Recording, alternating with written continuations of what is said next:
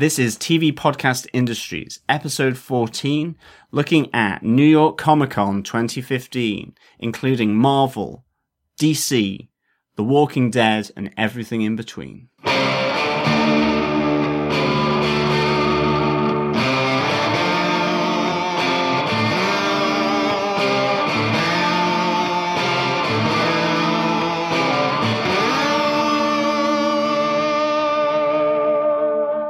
Welcome back to episode 14 of TV Podcast Industries. This is the New York Comic Con 2015 special where we will be looking at Gotham, Marvel's Agents of S.H.I.E.L.D., Agent Carter, Daredevil, Jessica Jones, and of course The Walking Dead. And we'll be taking a look at the Artist Alley and the Merchandise Arena at the Javits Convention Center in New York, where New York Comic Con 2015 is held. Um, we also have a little bit of information on X Files. Mm-hmm. I'm one of your hosts, John. And I'm your usual producer, uh, slash this time co-host Derek. Uh, delighted to be joining you again. I did join for one episode of uh, of the TV podcast industry's coverage of Hannibal, uh, and I'm delighted to be here for this. I'm usually the host of uh, Gotham TV podcast with John, and along with uh, Irene and John, um, I'm one of the hosts for Defenders TV podcast, our Marvel TV show podcast. Um, so yeah, I'm delighted to join you here for for TV podcast industries, and was delighted to go to New York Comic Con along with John, to, which is probably the biggest now comic and TV convention in the US, with about 150,000 uh, attendees over the course of the weekend, and we felt that a Absolutely. lot of the days. We felt it, we smelt it, uh-huh. and um, we also heard it. Um, some of these panels that we listened to raised the roof. Unfortunately, uh, for myself and Irene, there is no longer any Hannibal panel. Um, at these since uh, season three was the last uh, season that we know of to date and for the foreseeable future uh, on the TV show. But hopefully, um, there will be some American Gods panels uh, coming up um, at the conventions in the next few years as uh, Bryan Fuller will be bringing American Gods to the TV screen. That's his next project for absolute certainty. Yeah. Um, but we had a great, uh, great time at New York Comic Con and in the city of New York where we got our kinky boots on as well, where we headed down to, to the, the theater that's showing, uh, kinky boots. Um, but it was all great fun, uh, loads of people at the convention, um, all having a fantastic, fantastic time. Uh, we met some people from uh, our Gotham TV podcast that listen to us and who interact with us on Twitter, and we also got to to meet um, some of our uh, co-podcasters uh, and friends on Twitter from our Defenders TV podcast yeah, as well. Great. Um, and it's just to remind everyone that you can follow us on tvpodcastindustries.com forward slash iTunes or any other good podcast catcher such as Stitcher, Player FM, Podcast Addict, or Beyond Pod. Just search TV Podcast Industries. And of course, we are on Twitter with our Twitter handle at TV Pod Industries. That's right. That's right. and I know the next episode that we'll be doing is a, a recap of season three of Hannibal and uh, hopefully restarting our Hannibal coverage. Um, on that show, which is going to be good fun, uh, getting Irene back and talking about those episodes. Um, and hopefully we'll be, as we said, talking about American Gods. And one of the big ones that we want to be talking about next year, I think, is going to be X Files as well. So, oh yeah, do you want to have a little, uh, a little chat overall about uh, the experience at NYCC, John, and uh, going to New York Comic Con and uh, what it's like there, how it's, how it's all set up? Well, it's set up in a huge way. I mean, the Javits Center is a beast of a convention center. And I mean, you could argue it's almost like three different conventions in one. You have all the merchandise area where you have the likes of, you know, Gentle Giant, uh, Kotobuki, um, who do all those figurines. You know, there's comic book sellers, um, such as Midtown Comics in New York are there. Mm-hmm. There's the big sort of Marvel, um, areas in that merchandise hall selling figures and so on. There's Weta, which that stand is just amazing with oh, yeah. all the life size uh, Lord of the Rings stuff. Um, an amazing um, little uh, area of the merchandise hall as well. Yeah, we even got to see Chappie, didn't we? Yeah, Chappie was there. um, really, really good. Stuff for the Hobbit down there as well. It was great. Exactly. Some of the some of the stands that are there are phenomenal. You can get uh, merchandise for every single TV show and every single movie that I think has ever come out in the realm of uh, of I suppose fan uh, loyalty and fan love.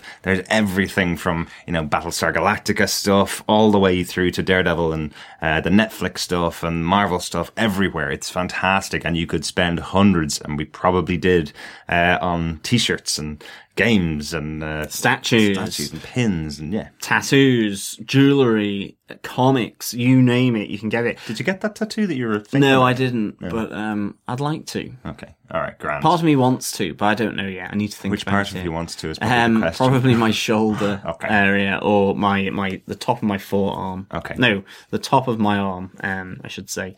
Um, and then you have the whole um area of this convention that is to do with signings and autographings and so on. It has its Mm-hmm. own queues dedicated to it. And then thirdly, you have all the panels with film, TV, comics, um, uh, reunions uh, and so on going on, um, sort of on the main stage, the Empire stage, and then a whole host of other smaller panel areas and breakout rooms almost to an extent. Yeah. Where they might look at podcasting, for example, or, you know, women in comics or LGBT in comics, all these different types of things. So it's a huge scale, but in terms of the panels, you have choices to make because you have to decide where you want to go and what you want to see. Um, for the main stage, you queue up for the the panels that you want to see throughout the day. And if you're lucky enough and can get to um, another panel queue before the wristbands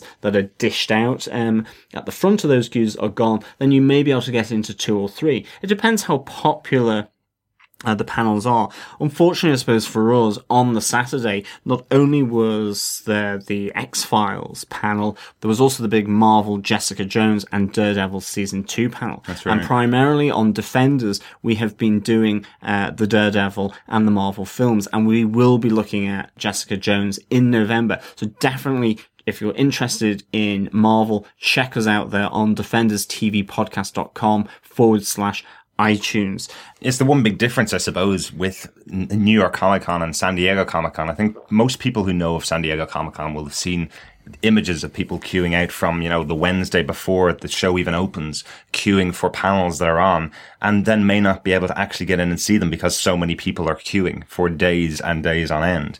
Uh, one of the big things about New York Comic Con, for these main stage panels anyway, is that you can queue usually in the morning. Uh, you choose one of the five panels, usually four to five panels that are on the main stage. You queue for that panel to get your wristband, and then you're guaranteed entrance to the to the panel. Um, but there is still the challenge. There's only five thousand people of the roughly 150,000 people that go to the uh, go to the event. There's only 5,000 people that are allowed into the panels, just purely because of the size of the room, really.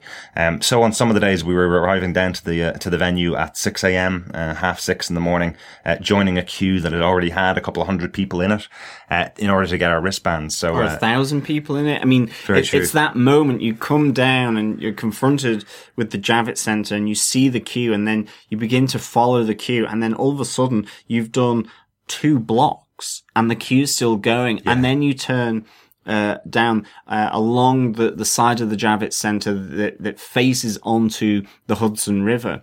Um, and quite, quite frankly, you're there going, oh my goodness, we're not going to get into this panel, or it's going to be touch and go whether once we get to queue up, actually then in the convention center, are we going to get a wristband for the panel that we want to see? And, you know, once you're in the queue, you see it on the faces of, um, of the other people joining the queue. They're going, how long is this queue? What we've come too late? Or the other great one, you know, when the queue is getting really big, when you hear them say, we should have gone the other way around the building to get to the back of the queue. It is Absolutely. gone round the entire Javits Center, which is kind of like, I think, four or five blocks wide and two blocks deep kind of thing. It's a huge convention center. Uh, as one of the people, um, who was on my round table for the interviews of the Gotham cast, she basically said this building was designed by the government as an experiment because it is quite simply from the outside, it looks like a huge greenhouse. Yeah. Um, a huge glass house. Uh, you know, it is massive and lets huge amounts of sun in. And for interviews, as we experienced, um, uh, when we were interviewing the Gotham cast and, and creators, you know, it makes for an echoey location to conduct uh, an audio interview and also, um, for all the sunlight coming in, it's really difficult for, um, a visual interview as well, uh, you know, so it's, it is a challenging place, um, but it's nice and light, you know. But uh, unfortunately, it meant that we weren't able to get an X Files um, wristband, which gutted me. I mean, I have loved X Files um, back in the day. I used to watch it uh, when I was in secondary school. Um, Mulder and Scully, I absolutely adore. Gillian Anderson, I absolutely adore. Um, it was one of the things why, um, you know, I wanted to do the Hannibal podcast on TV podcast industries was because, um, she was in it, uh, as Bedelia, uh, Du Maurier, and, um, it was, um, I loved it. It really stuck with me. You know, some of those classic episodes, uh, from, from X-Files, some of those amazing, um, you know, characters drawn by Chris Carter. Um, so, you know, bit disappointed that we didn't get in, but that does happen. Absolutely, well. absolutely. You got to kind of take it with a take it with a, a pinch of salt that you're that you're definitely going to be getting into some of this stuff. You know, again, ten thousand people uh, want to go to uh, to two different panels. Uh, you might be able to get in, you might not. Um, unfortunately, we weren't able to attend the X Files panel, which uh, we believe Chris Carter was at. Um, and Mitch Pileggi, who's very heavily involved in X Files, was there, and also David Duchovny. David Duchovny, yeah. And Gillian Anderson, she came live by video link. I think she's in a play at the moment, or she's doing other filming. Uh, I believe she was coming from Jodhpur in in India. Um, Hopefully, filming some of season four of uh, of Hannibal, maybe in India. yeah, maybe, maybe, yeah. Hannibal's gone for a curry. Possibly, possibly. So, um, But the one other huge thing, obviously, about the panel that we missed and or, it was really sad was that unfortunately they did show the pilot episode of season 10 of X Files, which, as we said, is returning in 2016. Um, huge, huge approval from the audience that were there. They, they obviously were huge X Files fans, totally understand that, but the press seemed to have taken it on uh, as being a really good episode. Uh, seen the trailers for it, and we're looking forward to hopefully seeing it while we were at New York Comic Con, but it didn't work out. That's all right. We'll see it in a couple of months' time. Hopefully, nobody will spoil it too much for us, and we have a whole season to watch when it comes out. Absolutely. And of course, one final big area of uh, the convention is the artist alley, where you have all these fantastic artists Oh, yeah. who, who draw and ink and pencil for the comics that you, you know and you love. Are all the, um, selling their own art, their own comic art, signing books, doing little sketches for people, just chatting. Uh, It's probably one of the more uh, relaxed um, and probably uh, free flowing kind of parts of, of the convention center because they will chat to you about anything. They will give you advice if you want to be a comic artist. So they're really, really helpful and they're more than willing to do a little sketch in one of your favorite graphic novels or comics. Um, and, and you can buy their artwork as well. For me, I managed to get um, a signed print by Nick Dragotta, who um, draws for Jonathan Hickman in the graphic novel East of West. I also asked if he would sign my Volume 4 collector's edition of East of West, which he was more than happy to do. So thank you so much, Nick Dragotta, for, for doing that. And he was giving advice to people there who were looking to become artists, you know, so generous with the advice and the time that they give there. And of course, they do other signings. There's some of the bigger signings take place in the in the main merchandise hall, sort of at the Marvel stand or at the Image Comics stand, Dark Horse stand, um, and the Skybound stand. You know, such as Kirkman for the Walking Dead comics. So yeah, we were about a, foot away from Robert Kirkman. Unfortunately, we couldn't get a ticket to go and uh, get a get a signing from him. But uh, yeah, some fantastic artists down in, the, in Artist Alley. Uh, there were people like Tim Sale, who uh, who we know from Long Halloween Batman book. Um, love him and love his artwork, and uh, yeah, really good to see him there. We had um, one of John's favorite artists, Ben Templesmith, was there as well. Didn't yeah. manage to get to his stand this year, but I got there last year. Um, and that was really really cool. Yeah. Um, he did Gotham After Midnight, really good book um, of DC work, and that absolutely identifiable Ben Templesmith um, style, which I absolutely adore. Oh yeah, very much with a horror leaning um, and to it. Much so, like you, John.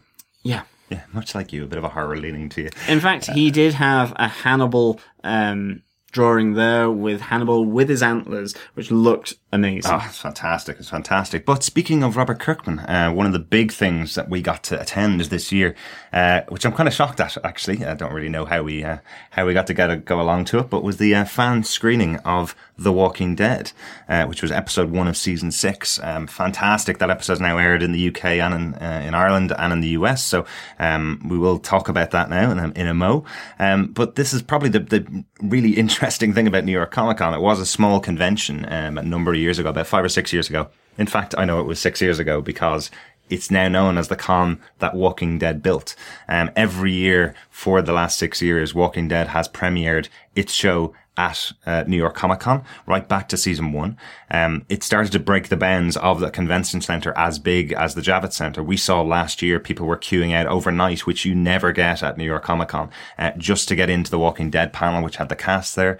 Um, we saw people getting their wristbands last year and just sleeping on the floor for the day until the seven o'clock viewing of the premiere for season five. So this year, as a thank you for what is the biggest show on American television, crazily enough, the producers of The Walking Dead purchased the entire stadium, which is Madison Square Garden, holding 10,000 or 15,000 people, I believe. Yeah. Um, for the, for the night, gave everybody free tickets for it, including us. Uh, so we were sitting in the biggest audience I've ever been in watching a TV show. Uh, with a panel, a follow-up panel afterwards, with a great quiz show between the the men and the ladies of the cast, um, with an award for you know previous cast members that are, are no longer with us. It was absolutely great. Awesome atmosphere. And they had walkers strolling or you know stumbling around um, Madison Square Garden. Oh, that was just hilarious, John. I was caught unawares while trying to take a photograph of a of a poster for Walking Dead as a, as an actor who's playing a walker comes up behind him and he screamed like uh, like anybody would as a walker comes up behind them. Um, I squealed hilarious. and squealed and kind of you know took that quick two steps to the side to escape the, the reaching arm as the little in my ear hole. I would be very concerned if John had had a weapon on, on hand, whether he would have done the double tap uh, or not on the on the poor actress. Uh, but fantastic, um, and yet just some of the great moments from the night. Um, you could definitely feel in an audience that big how big the character of Norman Reedus's Daryl Dixon from the show is now. Did he do an entrance? Everybody else came out from behind the stage with their little intro. Um, he got a standing ovation from the entire audience as he drove in on a Harley Davidson from the other side of the of the of the stadium uh, onto the stage was yeah, fantastic. Um, yeah, loved Robert Kirkman as well. I've loved him for years. I, think I read um, Walking Dead from the first from the first book, first selected volume was when I got into it. Um, when we first picked that up, uh, and hearing him on stage going, "You will learn in season six that no one is safe." Uh, the boos from the audience uh, that they may lose another one of their beloved characters. Uh, I stupidly said kill off Reedus, uh, basically just as a little joke, and got the dirtiest of looks from uh, people around me. Uh, people left pretty quickly after that, not wanting to sit beside the guy that wants to get rid of Norman Reedus's character, which I don't want to get rid of him. Don't get me wrong, I do love Daryl Dixon the show. He's not from the comic book, so I'm not as precious about him as a lot of people who watch the TV show are. And I definitely know after reading 150 issues of that comic book, no one is safe. Um, so I will expect in season six, we will lose one or two major characters. And it was hosted so well by Yvette Nicole Brown as well, who is a mega fan of The Walking Dead. She's been on The Talking Dead, the post show uh, held by um, Chris Hardwick, yeah. yeah, by Chris Hardwick, um, and uh, of course. I love her from Community Mm-hmm. uh, fame, so it, she was really good hosting this. She brought a lot of fun, uh, a lot of uh, humor to to the event, uh, and, and she was superb. Really, really helped to move things along and to get everyone uh, involved. Not that they needed much excuse to, but you know, she really did just move it along so well. Definitely, Um, yeah. It was really interesting, though, wasn't it? Because uh, she was a last minute replacement because Chris Hardwick couldn't turn up, um, who people know from the Nerdist podcast and obviously from his coverage of uh, of The Walking Dead on AMC. Um, I think she did a brilliant job, and I'm surprised she wasn't first choice. Really, I think he's first choice just because of The Talking Dead, but she is fantastic at hosting. uh, You know, essentially in front of fifteen thousand fans or ten thousand fans. I'd love to know the number because it was huge and it was full uh, to the brim. Um, we got to see the season six pilot, as I said.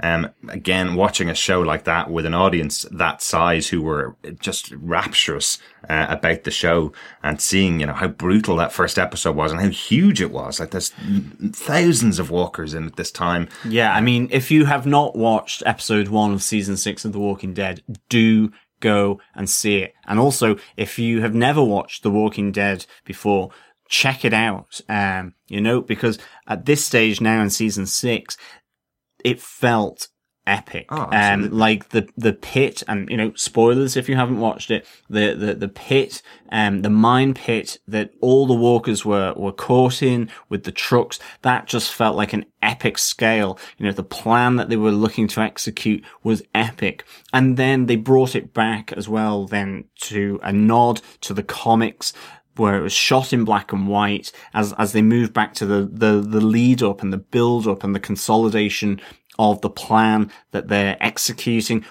and also the consolidation of Rick Grimes as the leader of the group uh, Alexandria uh, n- after the end of season five uh, and the the events that took place where he took down uh, a number of people. And after everything that happened at the end of last season it really you know showed uh, Rick Grimes developing as you know a a new leader for a new expanded community then at Alexandria. So it was a great episode um epic and intimate at the same time, moving on from the comics but respecting and giving a nod to the comics as well at the same time. Excellent, excellent. Yeah, and we even had a new character from the comic books uh, called Heath, um, who was played so well by the actor who's playing him. He looks exactly like Heath in the comic books. It was really exciting for me to see him up on the big screen there. Um, fantastic and a great reaction from the crowd for uh, for all the stuff. You can tell, obviously, a huge amount of the crowd are big fans of the TV show. I'm not too sure how many of them, even in that size of an audience, uh, are big fans of the comic book. But uh, but really exciting to to see. Um, huge, huge uh, characters appeared uh, at at the venue as well. Characters that we have lost in the past, like Chad L. Coleman, who played Tyrese. Uh, he did a, a good little uh, a good little piece from the audience. We also had Merle Dixon, um, who's a very big character in himself. I think he could have filled up the entire stadium just by his booming voice when he arrived on stage. But the biggest one was Shane Jon Bernthal from uh, season one and two. And he came into rapturous applause from the Oh, audience. brilliant. Um, the whole cast came out and hugged him to death, basically, because they missed him so much from uh, from being around in season one and two. And I have to say, it was hilarious because Jon Bernthal was not mincing his words. He understands, like I do anyway, that this show is for adults only, and uh, let everybody know um, that he is not going to respect that this is a show for kids and he's going to use every word in his vocabulary to describe how crazy the experience of being in front of 15,000 people in Madison Square Garden is, um, was quite, he was quite funny about it, basically saying that, uh, the cast sitting around him looking, uh, looking resplendent in their penguin outfits was very, very different to the last time he saw them sweating in Georgia. Um, was hilarious. Very, very funny. And It poor- was poor- really, really good fruity language. Absolutely poor Yvette Nicole Brown trying to get that back under control was uh, was hilarious. And also, there was a really nice moment where um, Scott Wilson uh, came out to receive an award for um, you know, favorite actor from the show. Uh, seems like this could be an annual event, but it was just to give him the recognition of being a real fan favorite from the TV series and also uh, the comic books as well. Um, he played Hershel Greene, really big character right. i- i- in both uh, mediums. And of course, he was reunited with his daughters, Beth and Maggie Greene, played by Emily Kinney and Lauren Cohan, Yeah. um, respectively as well. So that was really nice as well. Greene family reunion on stage. Exactly. Fab. It was really good to see the, the cast and crew who were all up there. Uh, the entire crew had, had had paid for their, their own flights to New York to go to the premiere. Apparently, there's about 150 members of that team who uh, who took up the floor area uh, there. It was really really interesting to see all them. Uh, obviously, a lot of passion goes into that show, and they're uh, they're making big bucks from it, and deservedly so. It's one of my definitely one of my favorite shows on TV. Absolutely. It was a really, really good night. Um, enjoyed by everyone, I think. It was awesome. Definitely. I kind of wished uh, it had gone on a bit longer, uh, but great fun. Great fun to see all the cast reunited, and they uh, they seem to be having a having a great time. Then we also had two other big uh, things that we're going to look at as well, which is um, everything to do with Gotham. Yeah, and we had the pleasure to chat with the cast of Gotham recently at this week's uh, at this weekend's New York Comic Con, which is great fun. John got the chance to sit down with them all, didn't you? Yeah, um, the roundtable interviews um, in the press area. We were again um, very generously invited there by Warner Brothers. So a big shout out to Mark and Holly. Thank you so much for that. Again, thank you to the cast, which included Cory Michael Smith, Robin Lord Taylor, Ben McKenzie, and some of the new members like James Frain, Jessica Lucas, and Erin Richards, and the crew, which included John Stephens, in terms of the answers and their time, uh, they were very generous. So, um, thank you. And it was great to, to sort of meet them in the flesh, you know, really, uh, really interesting people, giving some little snippets, little sneak peeks um, at what their characters are going to do, how maybe the season will unf- unfold. There was Michael Chiklis there. Um, so it was really, really good. And obviously with episode four that was aired there very recently, we see that it is a war. He is seeing this as a war. So really interesting set of interviews there. Yeah, definitely. I really, really enjoyed listening to them. I hope our listeners enjoy them as well. So, without further ado, I think we should get into our interviews. So first up, we have Cory Michael Smith and Robin Lord Taylor, aka Enigma the Riddler and Oswald Cobblepot the Penguin. Yeah, great to have the two of them together, actually, wasn't it? Definitely, yeah. So, here's the interview. I'm John from Gotham TV Podcast. Um, how does Enigma's other side um, develop now that he's let the other side out the box, and what implications might that have for Kristen Kringle? Oh, many, many implications. Uh, well, we'll see on Monday. I think there was a sneak peek released by somebody uh, where, um, you know, Dark Enigma is is essentially the catalyst for Ed to get the things that he wants, which is, you know, attention from Kristen, uh, love from Kristen, a date, um, and so he's he's just going to be pushing him pushing him to to man up and have some courage and take chances and so we'll see we'll see Ed finally just like just say what he should have said about about 20 episodes ago which is like will you will you go on a date with me or go on a date with me don't even ask just tell it Cool. yeah Cheers. Thanks.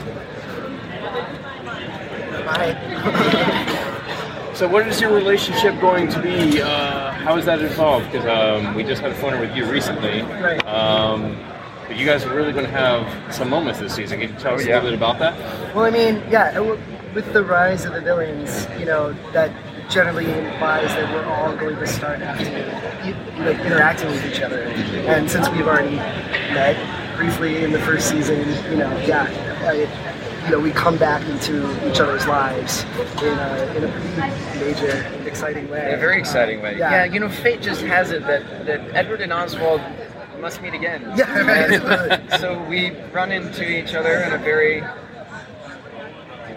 interesting place, and uh, you know, Edward Edward knows exactly who Oswald is, obviously, as we know, and um, Oswald could really care less. Uh, but you know, Edward is such a fan, um, and as we'll see his evolution, especially in the next few episodes. Um, because of, of Bad Enigma really kind of spurring him along, uh, he's he's going to be interested in, in um, talking to Oswald.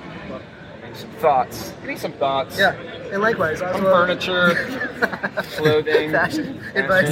Uh, no, and then and, and you know, and from Oswald's standpoint, like he's always basically. I mean, he's collecting allies, and like we're always trying to find ways that he can, you know, bring people to his side and use them for his advantage, and you know, yeah. So, Any luck getting Paul Reubens? I, We shall see. I, we shall see. I mean, I hope I know so. you want that so badly. An absolute dream. I It mean, would be could a you dream. imagine working with you? I mean, I mean, I look back like ten-year-old self, and I'd just like kill over and die if I went back. Did you time. talk about your lunch? What's that? Well, he's very close with Carol, Right. and so and that's how like I I actually met Paul. Uh, a couple months ago, through Carol, we had like a brunch together, and that was totally surreal. So, yeah, it would be amazing. I'm so jealous. I know it was. It was. I mean, sorry, it's not you. Yeah. yeah so, Cool. yeah. Neither of your characters are like full-fledged villains yet. They're still kind of have both sides to them. So how do you know when to like bring the more evil into your like your more normal lives of the character, and when do you kind of like hold back? Well, I think a lot of it is circumstance, and you'll see it play out in storylines. Like, you know, it's a lot of, you know, a lot about what Gotham is is about how the city influences these people and sort of forms who they are and the choices that they make. And so, in terms of like, you know, becoming, you know, darker characters, more fully fledged, you know, villains that, you know, become less sympathetic. A lot of that, like I said, is circumstances driving these characters to become, you know, they have no choice but to become darker and more ruthless to survive in the city. So yeah, it's, it's a lot of it is just you know what happens in their lives. And I personally, I mean, uh, Edward is. There's this really exciting thing happening for me, which is like a tug of war by the same character. These two sides pulling him, and having having made Edward a bit of a, a brighter character, really joyful, gleeful. You know, I, I have this other part now that's like pulling him, him down. His like feet are on the ground. Um, and you know this this was unleashed because he took this drug of, of like killing someone. It's like you know, he knows it's like terrible for him, but it's kind of it was amazing. It's amazing, and he's like listening to this other part of himself.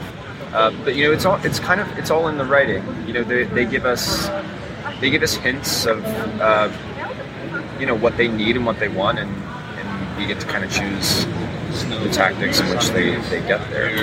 Uh, sometimes you gotta lie, and sometimes lying is fun. sometimes you have to hurt somebody, and Kind of fun too. sometimes that is fun. Only in make believe.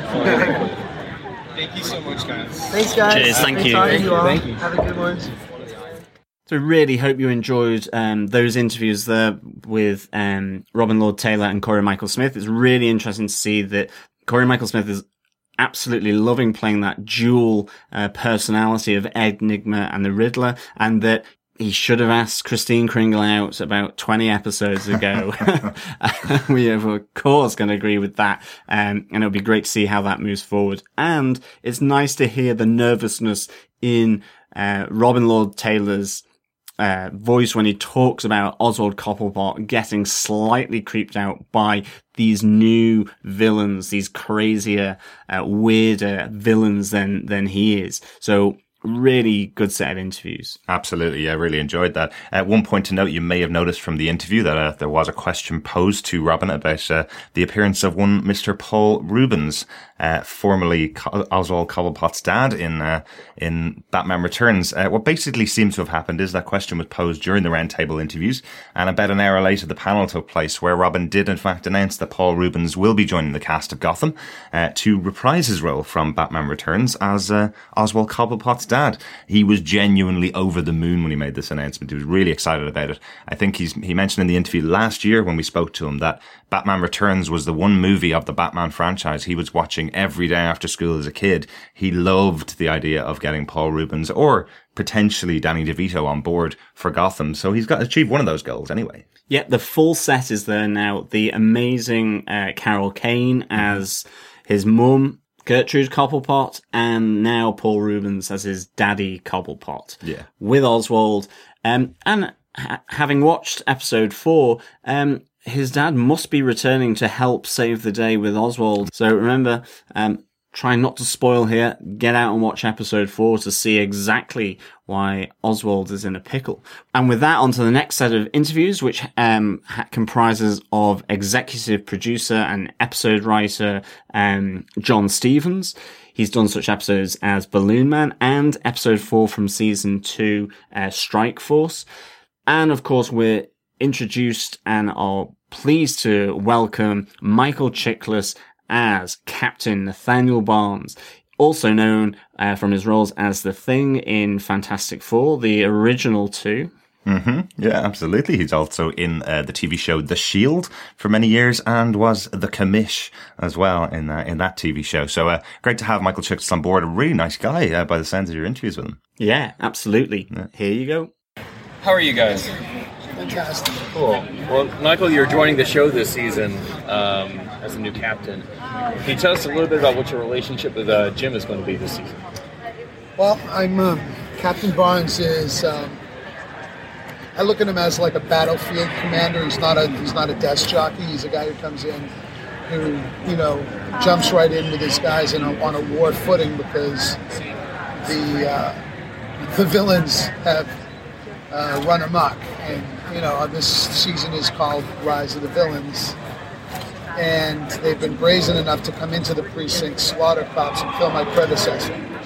So I come in as both mentor to uh, to Ben's character, and also um, I'm worried for the kid because he's he's getting into that brand of law enforcement that, that- ends justifies the means brand of law enforcement that my character is absolutely adamantly against.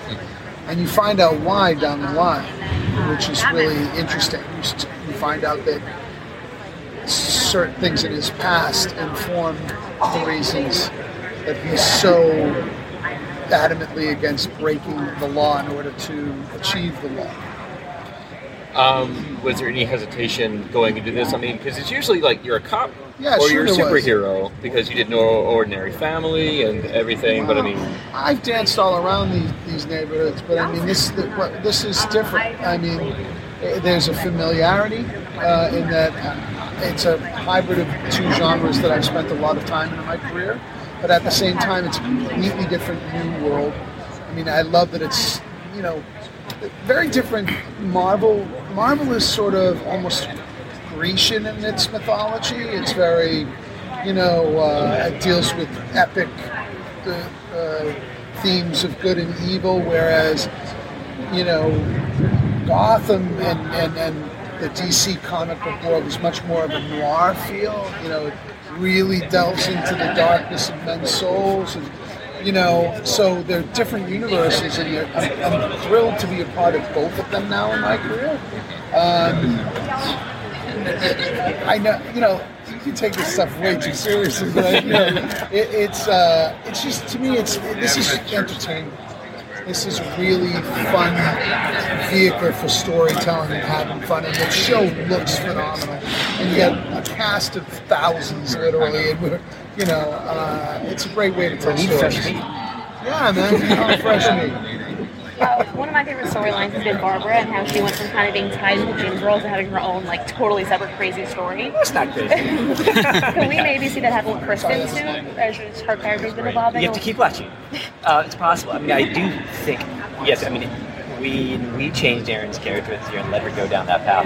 That to me has been one of the most exciting things that we've done, and the culmination of the sort of Erin, Gordon, and Tompkins storyline, which happens in episode eight, is bananas. And it's like it, we I watched the episode uh, the other day, and it is just it feels very like core and mythic and elevated. It's like everything we wanted to have out of the show is great, and she knocks it out of the park. But it, that storyline, I think, and uh, what happens to Barbara is representative of what we want all of our characters to do. Because the Batman and all the superhero stories are to a large degree about um, identity transformation. Like you know, Bruce Wayne, this awful thing happens to him, so he makes a choice to change his identity and become Batman. And that kind of happens to all of our characters. You say Edward Enigma kind of then becomes uh, the Riddler, or you watch uh, Oswald Cobblepot become the Penguin. So with all of our characters, we're always asking like, what is that shadow self lurking inside them, and how do we bring the shadow out and have it with someone else? So I would say that all of our characters have that potential. Speak, uh, uh, speaking of the change in Barbie, what has surprised you about season two? Did you always know it was going to be the rise of the villains? How has the show and it surprised you or changed as it's gone? It, it surprised me by how much fun it is. Honestly, we always knew we wanted to do to lean more into the rogues gallery because it is like we have these nuclear weapons we weren't deploying yet, so like let's get them out there. And it has given a level of energy and fun to the show, I think, which is fascinating. And also, when you have, it actually has allowed us to write longer scenes, oddly, than last year. Like, this is like a weird technical point which you might not interest you, but last year, because you're following cases so much, you're getting clues, you're going to this place.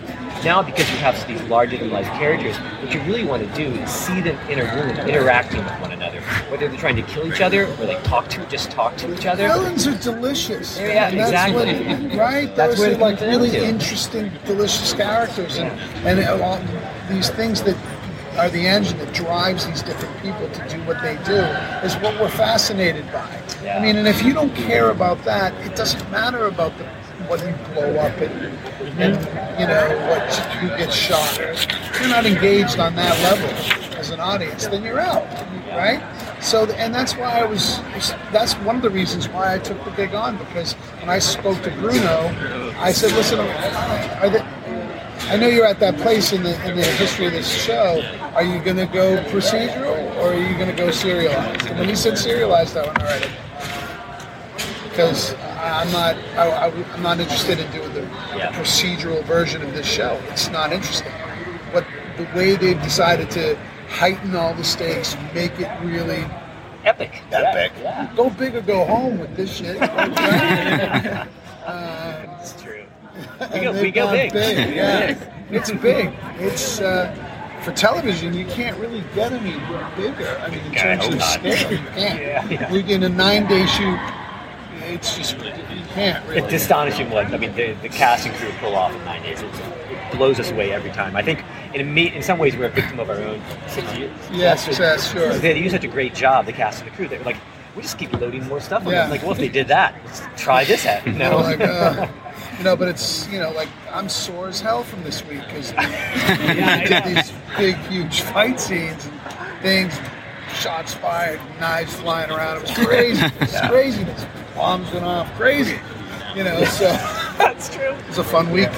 So indicative there that uh, that Barbara's storyline in season two seems to be uh, seems to be showing uh, signs that uh, John Stephens is taking some of these characters down pretty crazy path for season two. yeah, really elevated and heightened sort of craziness and extremes, I think, here that we're probably going to see in season two. And it really ties in nicely with kind of what Cory Michael Smith and, um, Robin Lord Taylor talked about, which was you had Falcone Maroni, who are old, old school. To an extent, you can see the Riddler and the Penguin as an old school, and these are the new crazy crazies of the new school, which the Riddler and Penguin don't seem to get. They need a bit more structure than what the likes of Jerome and Barbara and what Galavan, uh, the Galavan twins want to, to bring to Gotham. Yeah. So that ties in nicely. And then we have Michael Chiklis, um, stating that this is, you know, a firm footing for war. He's coming in as an ex-military as well. He is on a war footing to rid crime, corruption from Gotham and the GCPD. And he wants to be an ally of, of Jim and he goes down that route of being his ally and mentor as well. Yeah, really exciting to see that Jim's going to have someone at his side now after all the times he's been fighting on his own, um, fighting even with his partner Harvey all the way through season one to keep him on side, keep him on side. It's nice that he's going to have somebody hopefully at his back uh, for the rest of season two. So with that, we move on to the steadfast Jim Gordon, Mm-hmm. played by Ben McKenzie, and again another newcomer, James Frain, who is playing Theo Galavan. Yeah, brilliant to uh, brilliant to get the chance to meet Ben McKenzie again, wasn't it? Absolutely, yeah. So here we go. You guys having a good show? Here today? Yeah. Seems to be going very smoothly. Yeah. Yes. Successful autograph signing. Some fairly witty interview answers, but I'm afraid we've run out. So let's- We're all out of wit. welcome to the dregs. Well, something I think is interesting about Theo is that most of the other villains in the show are really like in your face about how evil they are, but he chose to do this kind of like long con fake hero role. So why do you how do you think that plays into his bigger plan? It is his bigger plan. It is. Um, a rogue billionaire who is obviously narcissistic and, and at least has a strong point of view, feels like a valid hero for a city on the brink of collapse, and and so that's that's a very obvious, meaningful play to him. Means he can get close to the real power players at the heart of things, Jim and um, Bruce Wayne. So you know that's his that's his plan to come in and seduce everyone, stick it. That's right, and he's doing so. He's starting it. And what's nice about season two is that we're spooling out longer form forms of storytelling full serialization and we can really build these arcs so that you know by the time Jim hasn't even figured out that Theo's up to no good, but by the time he does, how does he dismantle Theo? He can't just go straight at him. Theo's far and away the most uh, uh, complicated and sophisticated of the villains that he's faced uh, up to this point. And so it becomes a real uh, clash of the titans, if you will, amongst the two of them, um, with some really big repercussions for Gotham. Like, uh, how is how's Jim dealing with the chaos that's happened um, in the first three episodes? Like personally, with his uh, with Barbara trying to attack um, his he's holding, girlfriend. He's holding it together barely, but uh, I think the uh, the starting to fray a little bit under the pressure, and he's certainly wearing the guilt of kind of what he's already done already at the beginning of the season, having killed a man to collect a debt a debt on behalf of Penguin in order to get his job back. Um, he's starting starting to see that he's becoming a little unhinged, um, and and that's only going to continue as he discovers what Galan's up to tries to put a stop to it. So um, it's a nice shift. It's a really sort of aggressive gear shift here in season two, and um, we don't keep our foot on the gas. We don't really let off. I'm using as many metaphors as I can. You are your metaphor. Thank you.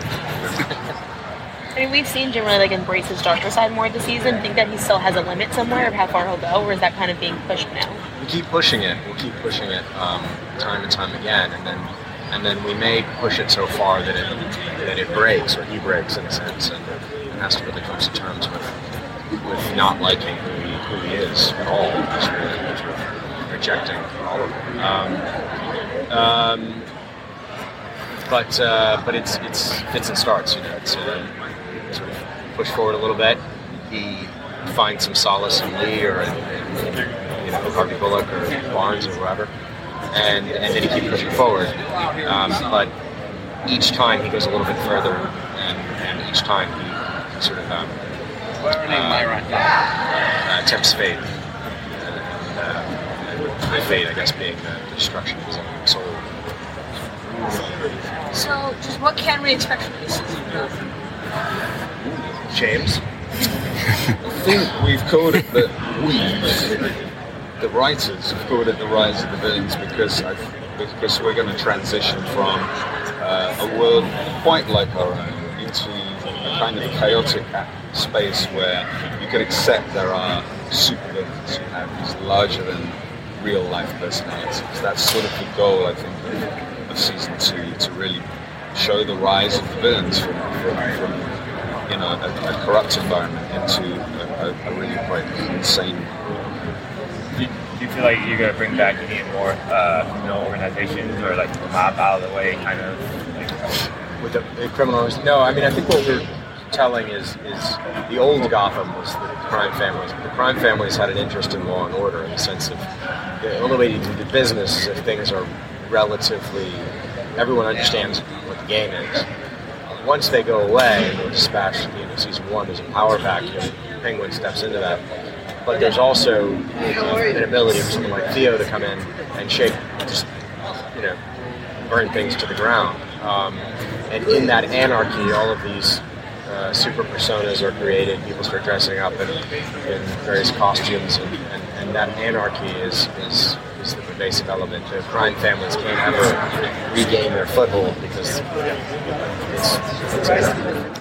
So it's nice to see from that, I think, that, uh, you know, the, the motives being teased out by Theo Galavan, you know, what he's trying to do. He's trying to undermine, uh, those existing powers in in Gotham. You know, he is an adopted son, but he is in a sense motivated by by a revenge here to have their family take, you know, the, their rightful place. And I think what we see as well, what he's drawing out of Jim with the release of the inmates from Arkham is a much darker, much more dangerous side. And he's struggling to come to terms with both personally and professionally in the GCPD, the loss of colleagues and the, the craziness of, Barbara, his former fiance, um, all attacking him and, and, and his colleagues and his girlfriend, obviously Leslie Tompkins, played by Morena Baccarin. Yeah, yeah. You mentioned there about uh, about Erin Richards, Barbara Kean.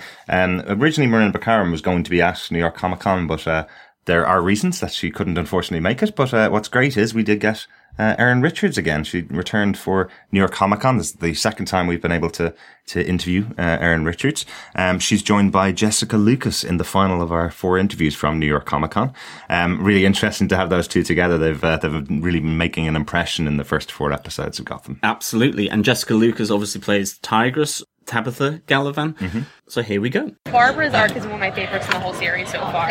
So, Ryan, did you know, like, early on that she was going to eventually take on this much darker role? Or were you as surprised as the audience was to see that side of her? I mean, I think from the beginning there were signs. You know, she was she kind of had that spiral where she was you got sort of elements of drugs and alcohol abuse, and her relationship with Montoya was obviously very important. So I think I knew that she, I, I definitely knew that she was going to a darker place. I, I didn't know that she was going to murder her parents, so that was quite quite a big shock. But I think such a fantastic development because it really released her into the world as like this kind of new dark being that is not kind of there's no there's nothing holding her back now. She's still a parent. She's literally done the worst thing. So from then on out it's like fun times. Do you want her to have a redemption arc? Maybe season three, season four, so you can have fun before it Yeah. I think that would be nice. Yeah, I, I think that I think the fans sort of want her to have a baby with Jim at some point because then Batgirl comes out. So I I personally think that right now it's so much fun to play this this darkness and there's so much to explore inside that darkness. And also I'm really enjoying watching Jim and Leslie. Like I think that, relationship is a really strong one and a much better one for him right now than what Barbara was. So I think that I'm enjoying this dark element, but it's nice to see redemption. Um, I don't know how we would achieve it right now, um, but yeah, it is nice. It's, it's nice to have a happy ending after some darkness. Elaborate on your relationship this season. The two of us. Uh, well, it's basically what you've seen so Yeah. far, and it's going to continue to uh, develop a little bit. Um, yeah, I think it's, it's an interesting dynamic between the three of them. There's a lot of um, manipulation going on between the three of them, and a lot of jealousy. And, um, yeah. I'm sorry, I'm like, do you want to elaborate more in space? Um, yeah, I think that we that within the, the, the threesome that we have, there's a lot of using each other, playing off each other, and sort of manipulating each other. So that will come into a bit more fruition as, as the series goes on. And also, I think that from Barbara's point of view, she if you were to ask her which one she preferred, I think she would say Tabitha. You know, I think the relationship with Galavan, she's very much like, yeah, I. So I think she's like, yeah. With Galavan, it's like she knows who he, is, she knows his weaknesses, she'll use them, and she would kill him immediately. I think with Tabitha, there's a bit more intrigue. You know, she's like, what is this kind of? Especially if we're talking about her coming into this world as like a new being, which I'm sort of playing is that she's been reborn as this new dark Barbara. And then she's like, oh, what is this dark thing over here? This naughty Tabitha. Like, how can I kind of take things from her and also use her, but then maybe learn? And, you know, I think there's a bit more respect there potentially than there is with the Galavan. So it's an interesting dynamic because then, you know, you guys have your own thing going on. Yeah. However Tabitha feels about Barbara, you know, it's like, yeah, loads of different levels. Well, you have a you have a leather whip and a cat motif. Yeah. Is someone going to be inspired by that? I don't know. What would ever make you think that? Um, uh, sure. There was there was a conscious thought put into her look and how it was going to relate to somebody else. Very famous. Yeah, that was done. Yeah, yeah. Thank you. Okay, thank you. Very fun, playful actresses, aren't they? They really are. Oh, big time. And certainly they will be um, influencing the young Selina Kyle here. We had in season one, Barbara Kean influencing her, saying that you can use your body and, and your poise and posture as a weapon Mhm. to to um, undermine uh, weak men and intimidate weak men as well. Use it as a weapon. And here, you know, Tabitha, very much a feline uh, motif, has the, the, the, the jumpsuit, has the whip. Um, it looks likely that she will be forming an impression on the young Selina Kyle as well. Definitely. Great interviews, John. Uh, can you tell us a bit about the, about what it's like being in that uh, being in the round table room? Just kind of explain it to, to the listeners about uh, you know what the layout is and how it, how it works. Yeah, I mean, basically everyone is waiting in the press area and you have to sign in and then you're taken to um, a, a smaller room which is enclosed off with sort of uh, boards like you would get, um, say that, that split up a, an office. Right, right. But actually the whole area is incredibly open because the Javits Center itself is like a huge greenhouse. That's huge. Um, it's really cavernous. I mean, one of the people sat at my table was like, this building was designed by the government as an experiment. And I mean, you can hear it say in, sometimes in the audio, it's quite cavernous. You get some echo. The sun is streaming in. So if you're doing video, you have to try and get a, a, a position with the back to the sun, which you might not always get. so Right, yeah. it's, it's a really, um, strange area to have the press because of the the issue of sound and the issue of the light because it's cavernous and like a greenhouse, but it's a much smaller room and you have people doing um, video interviews with, you know, the ReedPop and the New York Comic Con uh, background that you would see in some of the, you know, the, the media outlets like IGN Yeah. uh, and so on. But then you have behind that four or five round tables, literally round tables where you sit with others. And on this case, it was two at a time that they, they came to the table. You know, they come in. The, it's an hour long maximum, but it feels so much shorter Yeah. because, um, you literally get maybe five, le- certainly less than 10 minutes, uh, with each of the, the pairs. Um, and really it's a free for all in terms of asking the questions. Mm. There's no, you go round the table asking the questions. It's basically those who jump in quickest. And I mean, you can hear from, you know, I got there sometimes, other times I didn't, and other times other people kind of ask similar questions and you kind of, you can't really ask them again. Right, And yeah. you don't want to because you want to draw as much out of them as possible. So if someone else has already, already asked you a question, it's worthwhile to ask a different question to get more information from them. So, um, you know, and there's a few little moments of downtime whilst you're waiting for them to move from one table to another and Mhm. so on. But it's a really interesting experience. And I mean, again, I just really want to thank, um, Holly and Mark for their uh, generosity in asking us again to attend the round table and to be a part of that experience. It's a really, um, interesting experience. And of course, it's great to get to meet these people. I mean, you know, there is part of me, this is the first time I, um, interviewed Cory Michael Smith. I was slightly in awe, like, because I really like his character. Yeah. Um, he is great, and he's just you're like going, "Oh my goodness, there's the guy who plays Enigma Riddler," and you're kind of like, going, Yeah. like jaw drop. And it's the same as in Michael Chiklis. I mean, I know him from the Fantastic Four movies. For me, he's a really big actor. I'm Yeah. like going, wow, you know. So there is a bit of that as well. And Yeah. even James Frain, you know, he was in True Blood.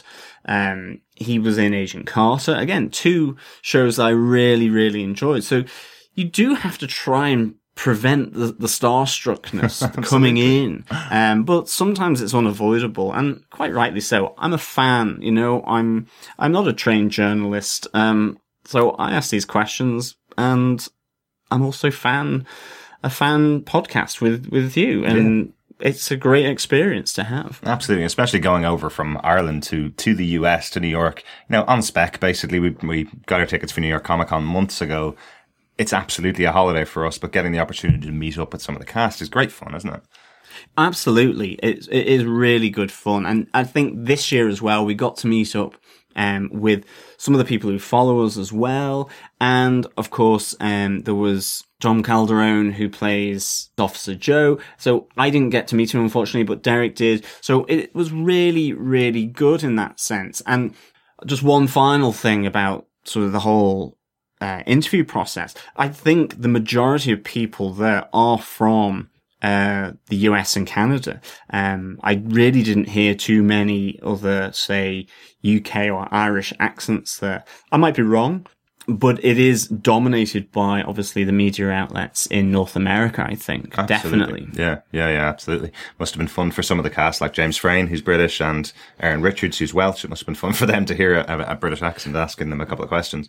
Well, I think with James Frain, I think there was one moment where I think as soon as he heard me speak, he was like, oh, there's fellow Brit. that kind of thing. So, I mean, it would kind of catch it in his eyes maybe to an extent. Yeah, yeah, absolutely. Uh, you did mention there that luckily getting uh, for us getting to meet some of our listeners while we were there. Uh, a quick shout out to Ricky Valez, who who finally got to meet. Uh, she's been following us on Twitter for about a year now. We've been talking back and forth for ages and never got to meet her. Uh, really lucky opportunity to meet herself, um, her mom, and uh, and Tom Calderone, who John mentioned plays is a is a background actor in the in the GCPD.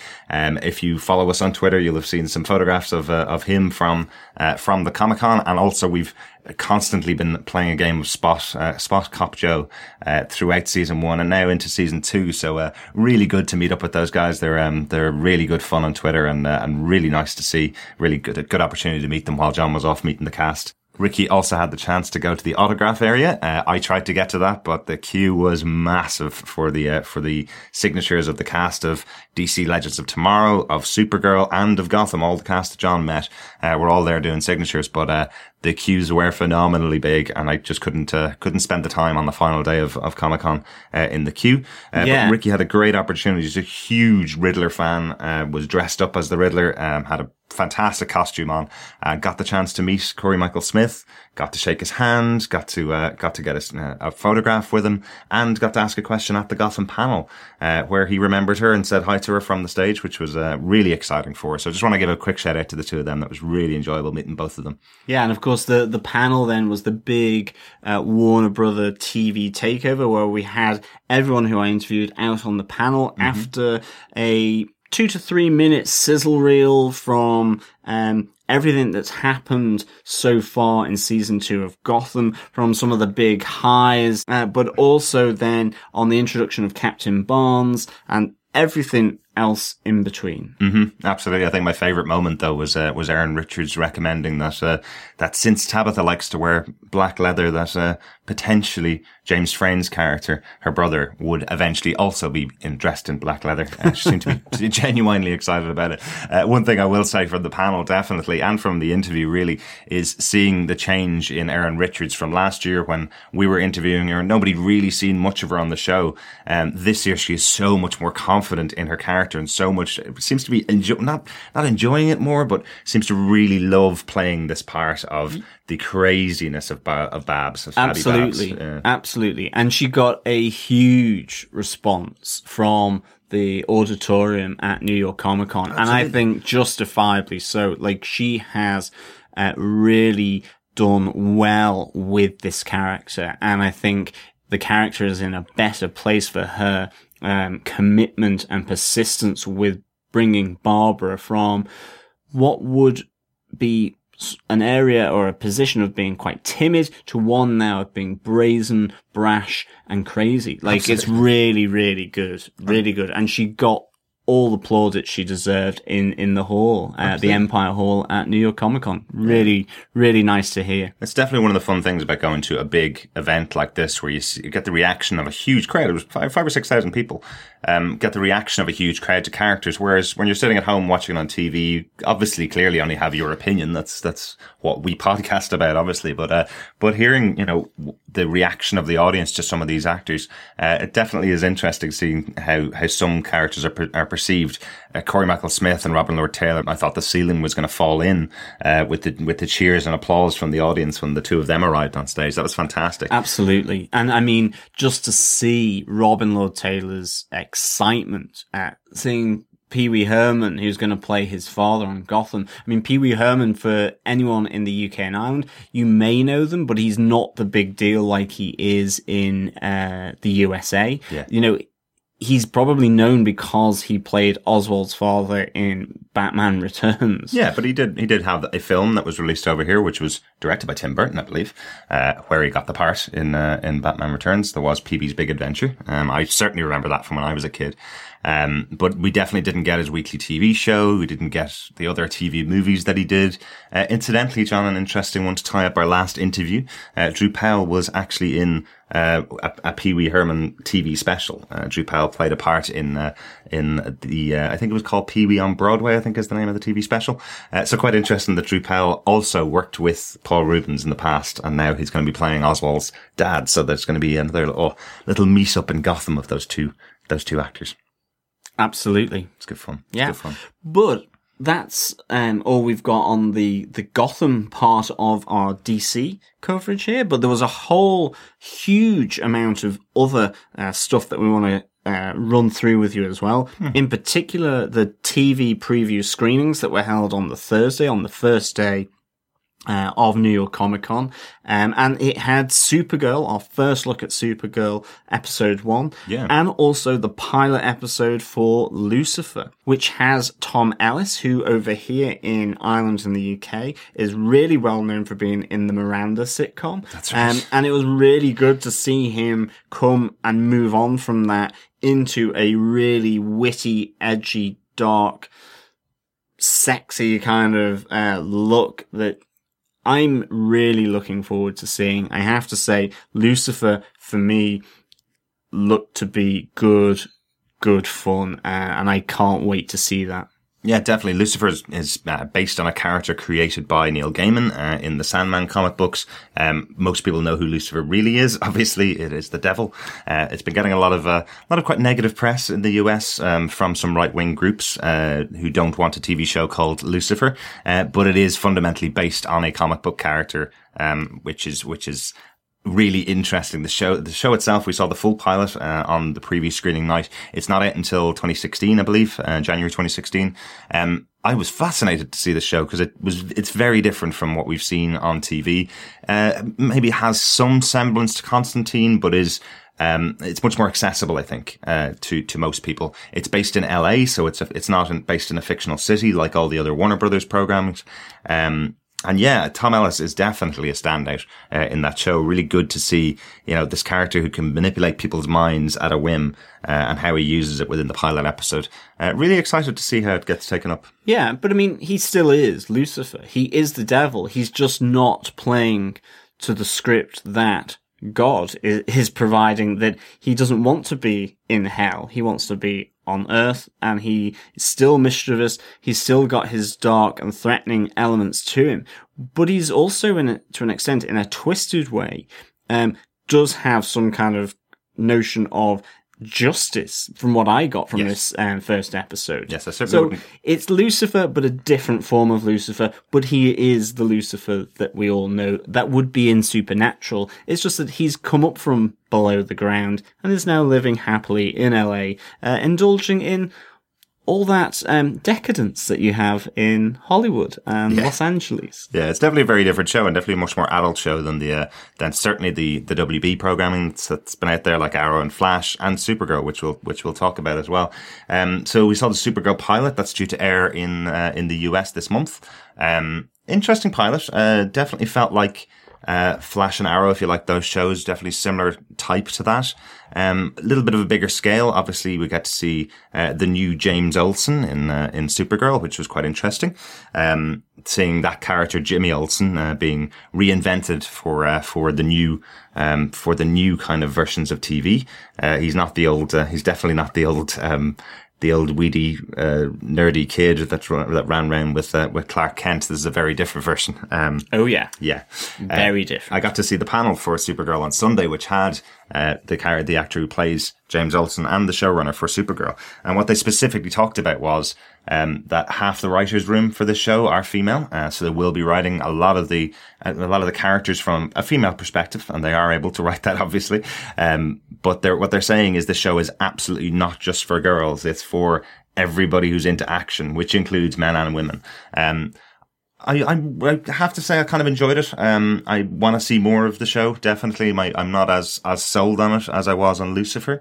Uh, what do you think of it yourself, John? What's uh, your feeling? I was intrigued. I, I didn't quite know what to expect, and I liked how they were introducing Supergirl and her connection with obviously Superman. Mm-hmm. Uh, I I don't really know anything about Supergirl, so I, I bought into the fact that she was sent after Superman to protect him. That I could deal with, and the fact that now all essentially the bad guys that you might see over the course of season one, and certainly that you see um, in the first pilot episode, are originating from the negative zone later on. So Yeah. it, it, it, I thought that was believable to me, and so I'm actually looking forward to seeing it. And Melissa Benoist, who plays um, Supergirl, was really good. I totally got her in uh, in the role. And we've got the intrigue then of the agency of the US government being involved. All really, really good, um, I thought, and something that I would certainly want to see um, more of before I decide whether I really like it or really don't like it. At this moment, I definitely bought into it and I would certainly give it a chance. And I did like it. I liked the episode. Yeah, and the good news for us Europeans is that Sky One have announced that they have bought the rights to that, so that will be their third Warner Brothers show, along with um, Flash and Arrow, uh, and now Supergirl joining the uh, joining the lineup on Sky One over here in the UK and Ireland. Um, the one thing that gives me a little bit of pause about the show, I must say, is it's obviously built for a much bigger network in the US. CBS are broadcasting it, which is much bigger than the uh, than the channel that has Arrow and uh, and Flash. So it's looking for much bigger ratings, which means it has to be a bit more broad than uh, than um, Flash and Arrow means it can't have characters like Gorilla Grodd showing up in the background just for a bit of a, a joke for comic book fans. It has to be a bit more broad. Um, the producer of the show or the showrunner for the show uh, specifically said that what they're looking to set up is a show that has a villain of the week every week, and we know how that worked out for Gotham in the first season. So it does give me a little bit of pause, uh, but I am interested to see how the how the show itself goes. Yeah, and staying with the DC universe, one other aspect that we had was the 30th anniversary of The Dark Knight Oh, and the yes. introduction of The Dark Knight Volume 3 um, panel that was there, which had Brian Azzarello, uh, Frank Miller, and Jim Lee, amongst other uh, luminaries. Obviously, Frank Miller and Brian Azzarello are doing the the, the story. The artwork is done by Andy Kubert with uh, Klaus, um, who was involved with Frank Miller on the original two, The Dark Knight and The Dark Knight Returns. Um, they are, are involved with the artwork uh, and the inking. So really, really um, interesting panel. Um, the the artwork immediately looked like it was from the Dark Knight really had the imprint of of Frank Miller. Uh, Andy Kubert was saying, you know, and um, Brian Azzarello, just they had the weight of that seminal graphic novel. They did feel it whilst they were writing it, but doing it in collaboration with the original writer and artist behind that helped so much.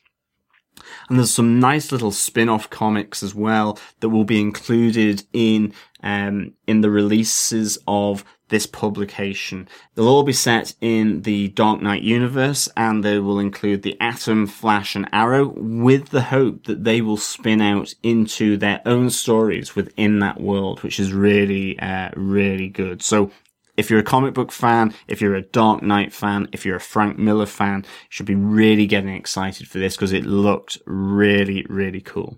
It certainly did, and what a pleasure to have Frank Miller in the room. It was a real kind of surprise for everybody that he was that he was turning up. Uh, I think the audience reaction to it was huge. Um, he was unfortunately very very sick last year, uh, leading to rumours that that's the reason why he didn't actually write most of the Dark Knight. Um, I encourage you. I think the actual full panel is being released this week. I encourage you to go and have a look at it. It's over on DC All Access, I believe. Um, they'll be releasing the full panel. I encourage you to go and, and watch it. Frank Miller is fantastic in the interview, in just in the way that he doesn't take uh, the DC line of questioning. Uh, he very much talks about this book the way he wanted to. Um, the way he wanted to. He doesn't uh, answer the questions the way you would expect someone who works for DC. It's very much about um, the fact that he was he gave gave some lead for Brian Azzarello, but this is Brian Azzarello's book. He's playing with Frank Miller's toys that he created in the DC world, and he gives gives full respect to Brian Azzarello. And I thought that was really interesting. And just to your point uh, as well, the one question that came from the audience that I felt very sorry for, um, the guy who'd come all the way over from Ireland to ask a question of Frank Miller and Frank and Brian Azzarello. He asked the question, uh, since you're setting up a Dark Knight universe, does this mean there's going to be more comment, more comics coming in that universe in the future? And the response he got was, well, duh, obviously. Um, felt really sorry for that Yeah. poor guy who, uh, who, who lined up to, uh, to ask a question of what genuinely I'm sure are just like ourselves, are big heroes, uh, for him and, uh, got a bit of a, a bit of a sharp response from Brian. Yeah. Uh, it's, it was, we're in the business of making money kind of thing. Um, but it looks like a really interesting book. I'm, I'm excited to see it. So Dark Knight 3, The Master Race, uh, first issue's coming out in, in about, uh, about a month's time, I believe. Yeah, and I mean, I think leave you with the thought that Frank Miller said um, he got to play with DC's uh, toy box, and now Brian Azzarello has got to play with Frank Miller's version of DC's um, play box. So really cool. While we're talking about Batman, uh, the other big cool thing that was at New York Comic Con that we got to see was the Batman v Superman Dawn of Justice costumes. Really cool. I, I, I love this kind of stuff. I must admit, I'm a big, big geek for background stuff on TV shows and movies, as you may have noticed on the uh, 90 or so podcasts that we've recorded. Um, so we got to see the Batman v Superman costumes up close and personal. Um, firstly, obviously, we, we saw uh, the Batman costume, his, his uh, standard one for Ben Affleck, but we also got to see the tech suit, which was very cool. Yeah, the big, big Superman destroyer mech suit. Um, really cool. Um, eyes lit up. Um, and to be honest, Superman is going to have some problems trying to take that down. Yeah, Definitely. but it's really cool, definitely seeing it up close as well, because you can see this fits over the top of Batman's standard costume. You can definitely see the way it's, the way it's positioned, the way it's built. Really, really cool. Uh, but we also got to see the Wonder Woman costume. And what really struck me about that was from all the photographs I've seen in the past, and most of them are taken through glass cases like the ones we were taking. Um, but what I've missed, I suppose, is the, is the color that's in there in the Wonder Woman costume. There's, there's definitely the standard blue and red in there that you'd expect. It's definitely her lasso. Lasso is definitely golden. Um, it's very difficult to see unless you could crack open the, that glass and take a photograph. It would be very difficult to get that into, into a photograph. Um, I did want to crack open the, the uh, But you would have been cabinet. escorted out of the venue. very, very, very quickly, I'm sure. Uh, Superman's costume looks cool. Looks like Superman. Uh, yeah, dead rich though in terms of the color. Speaking of colors, you know, it's really vibrant um, and really well textured. As is the Batman suit. The the texture on the suit is cool. Yeah, And but to be clear, not like San Diego Comic Con, they didn't have 40 different versions painted in different colors. This is the actual Ben Affleck Yeah. suit, which is not varying colors like we saw on the internet before uh, San Diego Comic Con. And I think as well, finally, there were a lot of gadgets that were included um, that help to move aspects of the Batman mech suit, um, which was really cool from from the, the helmet area down to the, the grapple gun and, and all of that, all these different gadgets involved with the mech suit and with Batman's costume, which was super cool to see. Yeah, actually. wasn't it? I, I Yeah. kind of get the feeling that we're going to see a lot more gadgets from this Batman than we've seen, than we saw in Christian Bale's version of Batman for uh, for Christopher Nolan. It seemed like these are going to be the kind of cool stuff that we saw in the cartoons and in the comic books. A lot more. There's there's things like the sticky bombs and uh, some batarangs in there, that kind of stuff. Really really fun to see. And those photographs are up on our Facebook uh, page on Gotham, uh, Gotham TV podcast on Facebook. You can see them on there, uh, and you can also make sure you see them on Twitter at uh, Gotham TV podcast as well. So that's all from the DC and Gotham elements of New York Comic Con 2015 that we released uh, originally under Gotham TV podcast. And finally, here's our thoughts on the Marvel Universe, the uh, the wonderful Jessica Jones premiere, the Daredevil season two footage that we got to see, uh, Marvel's Agents of Shield, Agent Carter, loads of stuff happened from Marvel over there. One of the big uh, one of the big presences, I think, this year at a at a convention. And this piece was originally recorded under our other podcast, Defenders TV podcast. Yeah, really delighted for uh, for this trip to New York Comic Con. Gave us so much more Marvel coverage than we were expecting. Um, Big time. Yeah, yeah. Stuff we can't say too much about because there is an embargo. In particular, the full episode of Jessica Jones episode one that is going to air this November. All 13 episodes uh, on Netflix. It was such a surprise. We thought we were going to get little snippets, but we got the full episode, and it really, really, really good. Yeah, yeah, we'll talk about it a bit. Uh, we're definitely not going to go into spoilers for it because we know how few people have actually seen the episode in all its glory at New York Comic Con. Um, but we will go into our And- thoughts about it overall. Um, And we were told not to by Jeph Loeb. Absolutely, You know? I- He's quite clear that one of the reasons why we get to see this, the people that um, are at New York Comic Con and who are in the panel, the reason we get to see it is because we keep stum about the detail that we can we can tweet, we can say how awesome it is or not, whatever your thoughts are, and you can do broad brushstrokes, but don't give anything away about the plot any of the twists and or anything else, um, because that's why they allow people in these panels who have queued up or have bought the tickets for New York Comic Con to see them. And same, I presume, with San Diego and any of the other uh, great uh, Comic Cons out there. So we are strict instructions from Jeph Loeb himself. Yes, who is basically the director of Shield. So uh, I, I give him a lot of respect. there were many guys walking around in uh, in uh, black suits, uh, looking to take away people's phones and throw them out if they were recording footage from uh, from the panels and from the discussions that were going on, and obviously of the of the pilot of Jessica Jones. So uh, we're delighted to have seen it, definitely, and we'll talk about it a little bit more as we go. So before we get into our coverage of uh, Marvel's panels at New York Comic Con. Um, we do have a competition starting uh, on this episode of uh, of Defenders TV podcast. Uh, very simple competition. All you got to do is provide us a review on iTunes or Stitcher or any other good podcast catcher that has a review function. Um, if you can't review us, pop us in an email to feedback at defenderstvpodcast.com. Let us know your thoughts on any of the shows we've covered or any of the future shows. Um, we'll put you into, uh, into the hat for some great prizes. What did we pick up when we were at New York Comic Con, John? we got the uh, Jessica Jones and Daredevil posters Mhm. along with a double Agent Shield, Agent Carter poster as well.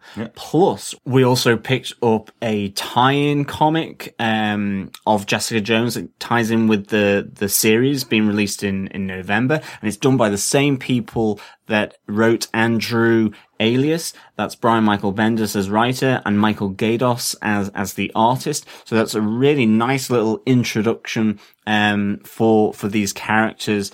Uh, and the competition will run through to the release of Jessica Jones on Netflix and the start of our podcast reviews and chats and discussions about these episodes. Um, so please send in your reviews on iTunes and any other good podcast catchers and reviews to us through feedback at defenderstvpodcast.com. But let's start off firstly with a little bit of an overall impression of New York Comic Con this year.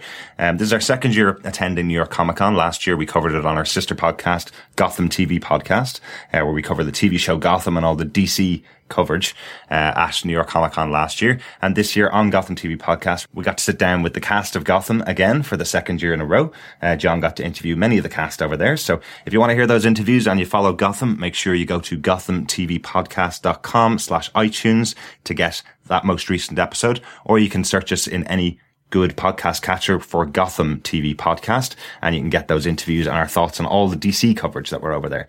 Um, but overall, for New York Comic Con this year, John, what did you think of this year's lineup? I think from a Marvel perspective, it was absolutely amazing. Absolutely. Uh, in particular, the Marvel Netflix Jessica Jones and Daredevil panels. Mm-hmm.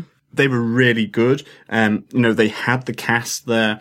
Um, they had a full panel of cast and creators there. So that was really good. Obviously, the Agent Shields and Agent Carter elements, um, they did what they did last year, where it was a double act of Jeph Loeb and Agent Coulson. Fantastic. Um, really good still, but you don't get the panel element. You're really being treated to, um, a sizzle reel of Agent Carter, and again a full episode of the latest one that's currently uh, about to uh, or has aired at this stage uh, in the US uh, was shown, uh, and that's really really cool as well. But with the Jessica Jones Daredevil, we got the panel. It was great to hear from Krysten Ritter, and it was great to hear from Charlie Cox as well. Yeah, but let's bring it back to the other show that we covered on Defenders TV podcast, Agent Carter. I'm sure people are really interested in uh, in hearing what we saw over there.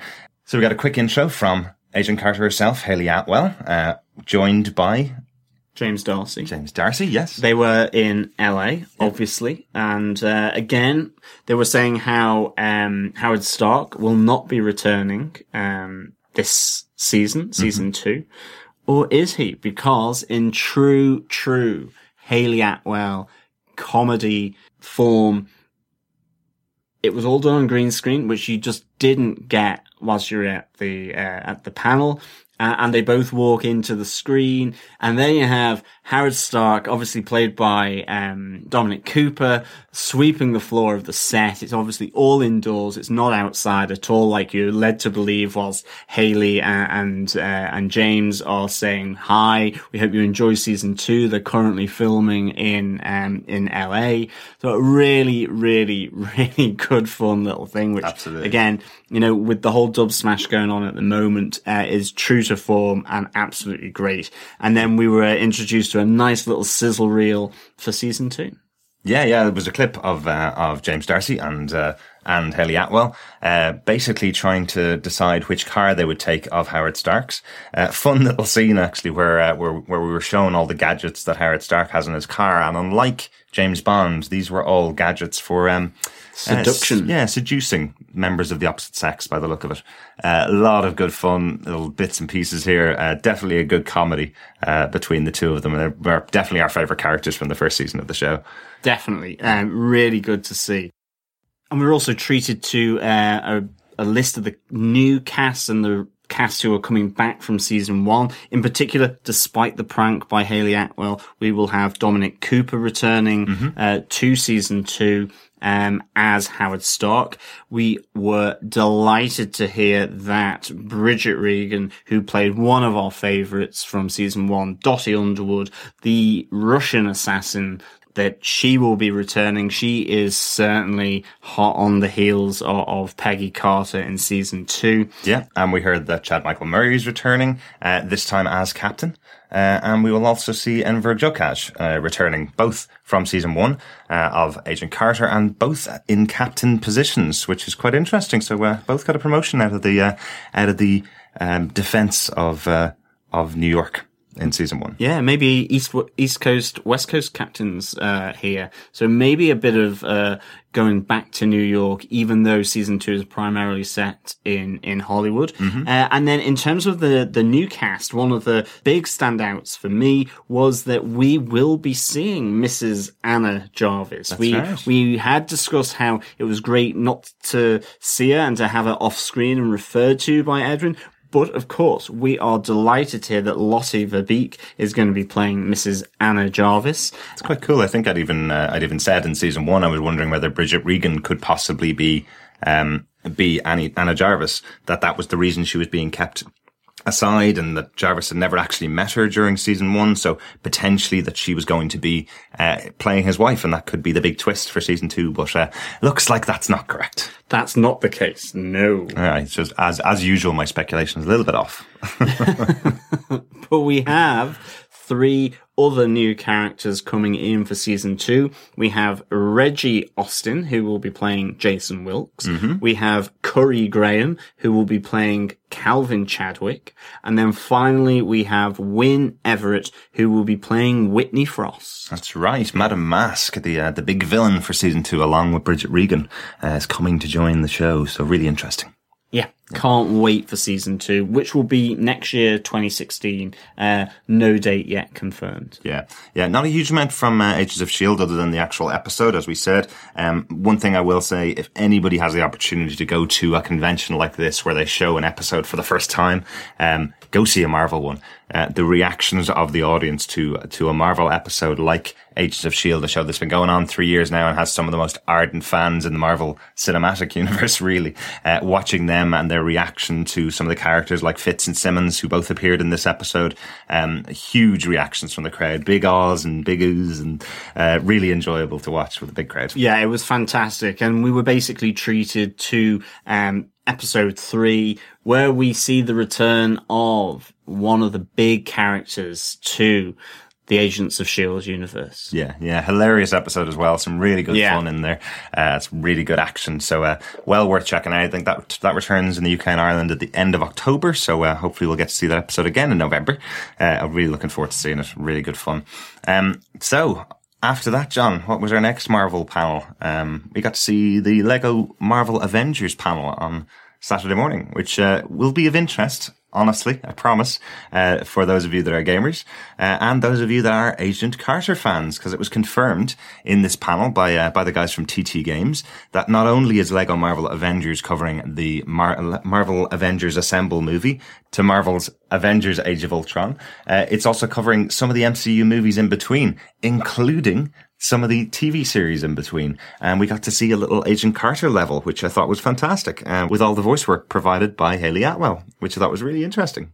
Yeah, it's unlikely that we will see Daredevil there because obviously one of the things that the the developers from TT Games were saying is, is that you know at the end of the day, Lego games, whilst they're enjoyed by adults as much as children, is also designed primarily as a sofa game where you can pass the controller around amongst family members. And obviously, Daredevil, as it aired on Netflix, um, is a darker version, a much Definitely. bloody um, version of these these characters. So whilst we will still see Daredevil likely as a playable character, it won't necessarily, from what we gathered, be the Charlie Cox version of this character. But you never know if it's taken out of context. Um, as long as there's no particular storyline.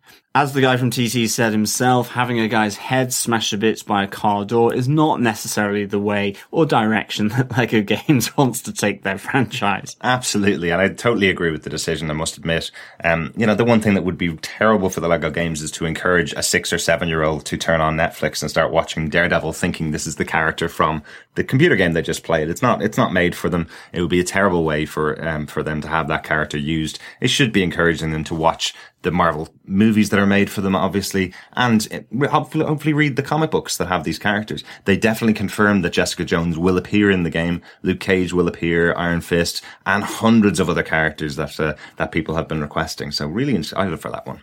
Yeah, and as as Derek said, we will get treated to cutscenes from um, Captain America: The First Avenger, The Winter Soldier. There was Thor: Dark World will be included. Iron Man three will be included in it as well, as well as Avengers Assemble and Avengers Age of Ultron, amongst others. And one of the other great things that we're going to get to see as well is mechanized Stanley.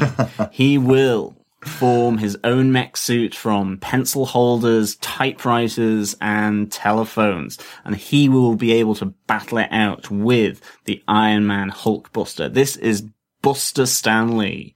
Hulkbuster Stanley. Can't wait to see it. That was hilarious. And well, of course, there's all the smattering of the comedy uh, uh, and the, the pranking, you know, with the insertion of chickens and pigs and steaks and pork chops going on. so really, again, it will be a good, fun uh, game, which can't wait for, and is out early next year, January That's 2016. That's right, and features all the voice cast. It's very similar to the way they did the uh, the Hobbit game, where they took the the um, actual cast recording and put it over the top of their their brand of comedy and their brand of humor. So that's really interesting. But hearing again that Hayley Atwell recorded additional voice work for her role, uh, kind of like the way that uh, that Phil Coulson himself did for uh, the first Lego Marvel Avengers game or Lego Marvel game, excuse me.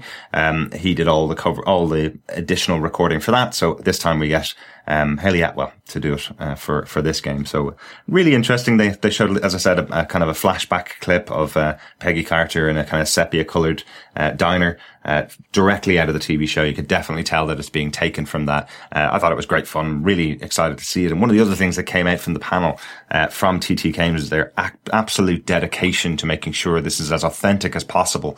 And they talked about the the room where they build every single item that's in the game is built by people who build Legos all day, and that's the best job in the world. Um, that that's what they do. Uh, if it can't be built in Lego, it can't go into the game. Is essentially where their their uh, their method of doing it. So that was great fun. Yeah, absolutely. Um, and so on to the big thing for us, which was definitely the Netflix Marvel panel in the main stage that looked at Jessica Jones and Daredevil. And one thing that will be remiss of us to say, we are Defenders TV podcast and we got to see the Defenders as they are so far Uh-huh. construed. That is Daredevil, Jessica Jones, and Luke Cage, played by Charlie Cox, Krysten Ritter, and Mike Colter. It was great fun. The reaction from the hall was huge. What a moment. yeah, Jeph Loeb said he was going to get into trouble for doing this. He ran off stage and pulled out the three defenders that are known about already and it was great and we were so happy to see this i mean cool. the roof just exploded in this hall as they came out. And then were quickly shuffled off back out as Jeph Loeb kind of apologized to his colleagues in netflix um, to say you know that's fine but now we're going to make up for it. And we went straight into um, some sizzle reels of daredevil and not only a sizzle reel from Daredevil, not only a panel with the cast there, but also then the Jessica Jones panel with a full airing of the first episode of Jessica Jones that will be released with the other 12 in November. Literally, what are we talking about? Two weeks away, three weeks away. So we can't wait for this. And whilst we can't say too much about the, the episodes in details, we will give you a little, um, summary of what we felt. Um, you know, we fainted, we whooped, we clapped, we shouted. It was brilliant. Well, Um, we just we just hop into that now. Let's uh, let's talk about it now Yeah. because we're we're clearly chomping at the bit to talk about it. Yes. Uh, I think we've mentioned it a bit six times so far in the podcast, but uh, but yes, really big moment, really big surprise for the audience. Um, Jeph Loeb does this thing at New York Comic Con. He did it this year and last year, where he essentially pretends that he's forgotten to bring a clip along of the show and gets encouraged by one of the members of cast to show a bigger clip. Um, he did it last year with Agents of Shield. He did it on on Friday with the Agents of Shield panel again, and this time he did it with Krysten Ritter, and she essentially said, "Well." why don't you show the guys the first episode? Um, so we got to see the first episode. So a couple of things to jump, jumped out at me, I suppose, to, to talk about. Uh, number one is the opening titles, which I thought were really cool, really, uh, noir, not as, um, not as intense, I suppose, or not as, as immediately music wise as attractive as the Daredevil soundtrack or the Daredevil theme tune. Um, it gets, builds up quite a lot throughout the theme tune and gets much more, uh, noirish and much more kind of 70s cool, uh, by the end of the theme. So that was one thing that and jumped out to me. grander as well. It, it, it builds up from very small, humble beginnings and, and becomes bigger and bigger and more expansive as a piece of music. And it goes really well with the, um, the, the, the look of the opening credits, which again are very different from Daredevil. Yeah. So, um, I, I was pretty taken by them, but I mean, as an overall thought for me, and here's here's a load of adjectives. You know, this is neon and noir. Like I love the the the private investigation feel and the, all the neon lighting. It really adds huge atmosphere to to the episode. And I mean, this is again like Daredevil, brought the violence. This is super sexy Mm. and sassy. This is bringing um, physical relationships, certainly from the first episode, uh, much more to to the front. But it is also really creepy, really intense, and is challenging. Um, all I can say is that David Tennant couldn't be there, but he he, um, popped a video because he's doing a, a play in London at the moment to say hi, and he thanked everyone, and he kind of introduced the first episode. And I have to say that what he brings to that first episode with the minuscule amount of screen time that he is given is quite frankly astonishingly amazing. And I think that's all I can really say is Yeah. that he hardly um, is there very briefly, but what he brings to the tenseness and the creepiness of that first episode is quite frankly like awesome. It, it, it's brilliant. Um, and it's like hats off to David Tennant, hats off to director and, and the other cast and crew who like make it feel like that. Um, definitely. I, I thought that was amazing for me. Yeah. Um, Melissa, uh, Melissa, Melissa Rosenberg was at the was at the panel. Um, who's the showrunner for this show? I can really see what she's going for with it. And again, uh, one huge thing I would say, unfortunately, some idiot recorded some of this footage from season uh, the episode one popped it up on youtube. I believe it's been taken down now. Hopefully it has been. Uh, don't watch it. Uh, i didn't watch it myself but there's no possible way that watching a 20 minute version uh, edited from a phone on youtube would give you any kind of feeling of how the show actually looks in its entirety. Avoid spoilers if you can uh, uh, if you can possibly for the episode, I was pretty shocked that they actually showed a full episode uh, at New York Comic Con. I'm surprised how few spoilers have actually come out, and I don't want to be the one to spoil it for anybody. Uh, watch it in all its glory on November 20th. We'll be there right with you, and we'll have our podcast up that day uh, of our actual review of it and our actual thoughts of the episode. So really looking forward to actually talking about it in depth, especially with Irene and Chris, who obviously couldn't come with us to New York uh, to see it at Comic Con. Um, but yeah, we won't be spoiling it for them, and we we we don't want to spoil it for anybody else because there's some really interesting stuff, and it's a very different show to Daredevil already. Um, one thing that w- that I would say is similar about it is it does feel like a pilot. This first episode, it does feel like they're really are introducing you to a lot of characters throughout it. But remember, it's all coming out in the same day on Netflix, which the best part about, about it means unlike us, you can just watch the second episode immediately afterwards. Uh, and I, I, I'm really looking forward to that. Yeah, definitely. Um, I think the main thing we want to convey is just how excellent it was and um, how kind of jaw-droppingly great and, and also different from Daredevil. Yeah. So it's it's it's not a copy and it's not the same. It's a different showrunner. It's a different take.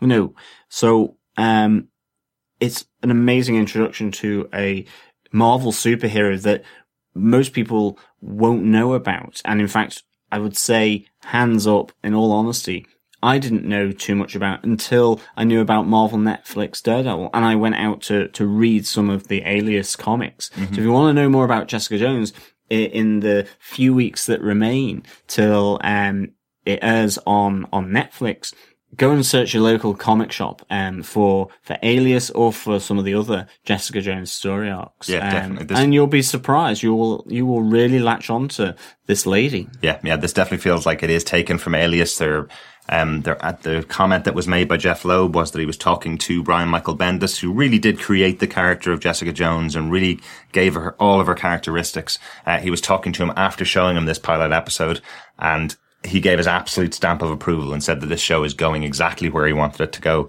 all those years ago, 15 years or so ago, uh, when he th- was originally thinking of the concept of bringing this to TV. Uh, they've taken it really well and it's, it's well worth watching. We'll be talking all about that in about a month's time. Uh, but a couple of other things from the Daredevil panel. Um, we got to meet Elektra, not just um, for the first time. Absolutely. And that was really good fun. She's uh, she's an actress that I haven't actually seen in anything else prior to this. Um, but she commented on the fact that really the reason that she got the role was because she's a black belt in karate and could kick Jeph Loeb's ass. Um, She knows her stuff, and she looked awesome in the quick sizzle um, reel that we got of her, which is now available up um, on the YouTube, Netflix's YouTube um, site. Yeah, I'll make sure I put a link in the in the show notes for that, so you can have a so look. So you can check that out. And of course, we got to see the Punisher as well. Frank Castle. Um, Frank Castle was there, and it was really good to see Jon Bernthal uh, there. Um, again, seemed really humble um, for for the character, and honoured to be to be representing Frank Castle in Daredevil season two. Yeah, I'm not sure whether they've actually released this panel over on uh, Marvel Entertainment's YouTube channel. If they have, check it out, because I will definitely make a comment about Jon Bernthal. Um, we saw him at the Walking Dead uh, premiere, fan premiere, I think, on the Friday, so the night before this uh, this Marvel panel, and he was a really kind of big character, a big, you know, open, you know, kind of. Uh, I don't know, uh, arrogance not the word I'm looking for, but um, but a really big kind of uh, American guy, I suppose. He was in Madison Square Gardens. Absolutely. Of course, he had to be big and brash and open because he had an entire auditorium Yeah. such as Madison Square Gardens to fill. Um, it was a different version of Jon Bernthal um, here on the main stage. Yeah, Um, yeah. He basically seemed to be really humble about the character. Seemed to be taking a lot of pride in uh, in playing the part of Frank Castle, who, if you don't know, and a lot of people don't know the Punisher character, but um, he's a character that's come back from war, has suffered some severe losses, and suffers the loss of his family. Um, Jon Bernthal's comment was he knows how important this character is to the U.S. military. He knows how important he is to the police and armed forces uh, in the U.S. and he'll respect that in his portrayal of the character, which kind of is an interesting insight to the character for me. Um, he's not playing him like a char- comic book character.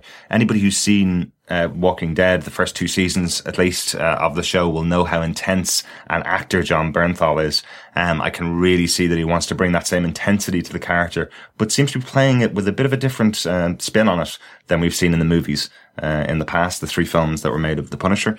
Um, he seems to be taking it very seriously and seems to be taking, uh, uh, you know, very much what a lot of actors do, which is justify the essential essence of the character uh, in how you play it. So he doesn't sound like he's going to be um, uh, the the just a, a big violent guy with guns. Uh, it sounds like he's got a lot of backstory to him that we hopefully will find out with with season two.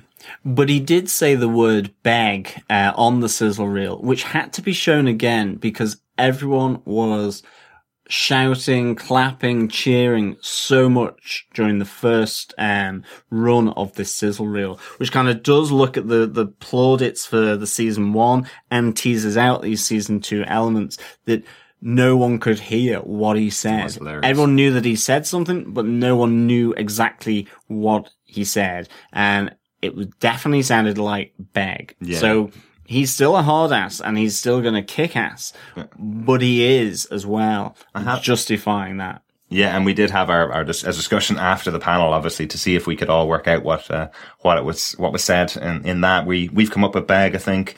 Um, I was talking to David Wang, one of our listeners, uh, after uh, after the footage had been released, and he believes the word is pay um, or pain, something like that. So we'll just have to see. Uh, it was re- it was really interesting, though, exactly as Jordan says. Um, very much everybody thought it was a sizzle reel for season one. Everybody thought it was a uh, a big uh, promotional piece for season one. So nobody was expecting when when the, it faded to black at the end of watch on Netflix, essentially, uh, that we were going to get season two. So the applause from the audience drowned out almost everything in the in the uh, Yeah. in the second part, which was the season two trailer. You get to see Elektra put on her, her mask, and of course, there's a great image of an X-ray um, of the Punisher's face, and you get that classic sort of um, skull look. Um, really a nice twist on on the representation of the Punisher's image. Really, really cool. And of course. Charlie Cox is returning. Deborah Ann Woll is returning. So is Night Nurse as well, played by Rosario Dawson. Foggy's returning. Yeah, and Stick's returning. It's going to be really, really interesting to see how they bring him back in season two. There was a really good interview with um with Marco Ramirez, who is the new showrunner um for season two. One of the two new showrunners actually for season two. Uh, he was really interesting to hear his thoughts on it. Uh, essentially, he was saying that he worked very closely with uh, Steven DeKnight, um, who was the showrunner for season one, uh, and Drew Goddard, um, when they were setting up the show, and very much they were coming at uh, at Marvel from a completely different way of looking at it. Didn't realize there was an audience for a show of this uh, adult in nature. Didn't realize they were going to have the kind of plaudits that they got for season one and the viewers that they got for season one. They definitely announced that this is one of the biggest shows Netflix has ever had. Um, nobody knows what that means in actual number terms. Um, but by having all of that and all the great responses they got from the audience, what they've essentially said is now they know. Now they know how far they can push it and look out season two is going to be a big one. So I thought that was really interesting. Yeah, really good. And he basically also said, you know, this is developing, this is uh, the existing characters setting up new ones. And now that they've got the world created by Steven DeKnight and Drew Goddard, that they can push those envelopes and play in it further. So it'll be absolutely excellent to see. Um, if the quality remains the same, this will be an awesome season two. Definitely, definitely. Uh, I think that's it for the Daredevil and, and Jessica Jones panel. Uh, just suffice to say, obviously the full cast were at the Jessica Jones panel. It was really cool to see Mike Colter, who's playing Luke Cage, uh, sit on the panel and have a chat with all, with everybody around him. He's already confirmed that he started filming Luke Cage, which I thought was uh, very interesting. Uh, he he says he only he only appears in a portion of uh, Jessica Jones, the series. we did see a little bit of him in in episode one. Um, so that was quite cool. Carrie Ann Moss was also there on the panel, um, who will be a great new addition to the cast and will again further push uh, the boundaries and the envelope of, of, what to expect from a Marvel Netflix collaboration. Really, really good. Yeah, and again, interesting hearing her speak of it. Very much talking about uh, Jessica Jones in terms of a new kick-ass female character. She was very lucky, she said, to play the part of a really kick-ass female character back in, the, in her days in The Matrix, which we all remember her from. Uh, and she's she's looking at uh, this new version of a kick-ass female character. Uh, she says in Krysten Ritter, and really saying that uh, that she's taken the mantle from those older. Uh, characters, if you can say older, um, and uh, and taking it forward, and yeah, I definitely would agree with her on that. It was really cool it was a really, really good panel. I think, uh, you know, with that, I think that's our Marvel section from New York Comic Con 2015. If you want to find and listen to our Jessica Jones coverage, which will be kicking off on its release in November by Netflix, remember, just go to us at defenderstvpodcast.com forward slash iTunes, or you can listen to us on the website at www.defenderstvpodcast.com. You can also uh, listen to us on any other good podcast catcher, such as Beyond Pod, Player FM, Podcast Addict, or Stitcher. Just search Defenders TV Podcast. We are on uh, Twitter at DefendersCast and you can join our Facebook page uh, and group. Again, just search Defenders TV Podcast. And while you're checking out those episodes on uh, on iTunes, while you're waiting for Jessica Jones, make sure you check out our episodes all about Daredevil. We did do the f- entire first season of Daredevil. We covered Agent Carter on our episode. So if this is your first time listening to us, make sure you go back and listen to our old episodes so you get an idea of the format and how we cover uh, our shows coming up to Jessica Jones. So if you want to hear all our coverage of New York Comic Con, including Gotham, including The Walking Dead, along with Defenders, you can also catch that at tvpodcastindustries.com forward slash iTunes. Or again, you can hear it on the website at www.tvpodcastindustries.com. I think one final thing for me is that we also got to meet Robin from Defenders podcast, um, which was great. Uh, really good chap. Really nice to, to meet him. Glad he made it safely back to, um, Vermont after his four days at New York Comic Con, uh, along with, with ourselves. And hopefully we'll get to meet other members of that Marvel Netflix podcast too. Yeah, and while we were there, we also got to meet um, the owner of the Twitter handle Daredevil Room. Uh, not, Absolutely. Not sure whether she wants us to share her name, so I'm not going to. But um, really a pleasure to meet uh, meet up with some fellow Daredevil fans, and the excitement after the Jessica Jones reveal and the footage for season two of Daredevil was palpable between the four of us nerding out at New York Comic Con, which yeah. is the best thing to do when you're at a Comic Con anyway. Um, yeah, Definitely. Exactly. Yes. We put all the caffeine huggers at Starbucks to shame. We looked more caffeined out than than they did because we were truly uh, excited.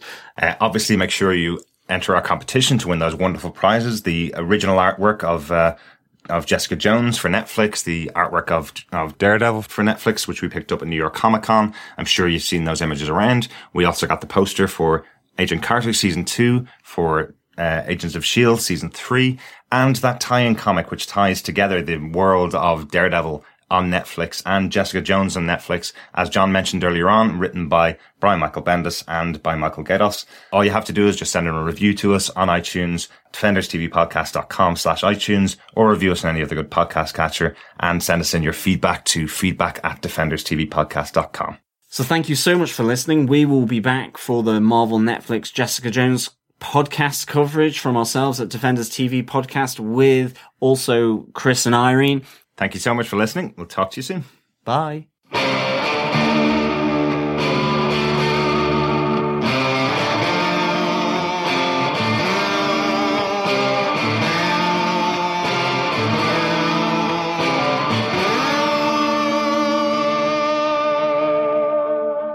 So I think that's about it. It's, it's, like it was an excellent event, loads to do, really good fun, knackering as well, Oh, but yeah. really good fun. And so we just want to really thank you for, for listening. Remember to follow us on tvpodcastindustries.com forward slash iTunes. Subscribe there. Sign up um, via any other good podcast catcher as well if you want to, if you're on Android. You can just search TV Podcast Industries on Beyond Pod, Podcast Addict, Player FM or Stitcher. At the moment, we have Hannibal up there. We're looking to bring you X Files in the new year on TV Podcast Industries. Again, thank you so much for listening. Um, and keep sending in your feedback to feedback at tvpodcastindustry.com. While we're not actually recording podcasts right now for the show, we will be coming back pretty soon with, as I said, our Hannibal uh, coverage on season three. We're going to hopefully do a recap episode pretty soon around the time that the DVD Blu-ray set is coming out in UK and Ireland, which is, I believe, at the end of October. So we'll be coming back with that pretty soon. So make sure you send in your feedback to John and Irene for TV Podcast Industries at feedback at tvpodcastindustries.com. Uh, we'll definitely read it out on a future show and we will respond obviously to you. Uh, well, John and Irene will uh, respond to your uh, your thoughts on anything to do with Hannibal, anything to do with this podcast, and anything to do with New York Comic Con, Marvel, DC. Make sure you follow us. Our hub for all of our episodes is over on tvpodcastindustries.com. You'll see links to each of our websites, which cover the Marvel universe, the DC universe, and now the TV universe, uh, which is anything that really takes our fantasy from fantasy to sci-fi to horror really over on TV Podcast Industries. So uh, delighted you joined us for this episode. Thanks so much for listening. yeah, thank you so much for listening. Bye.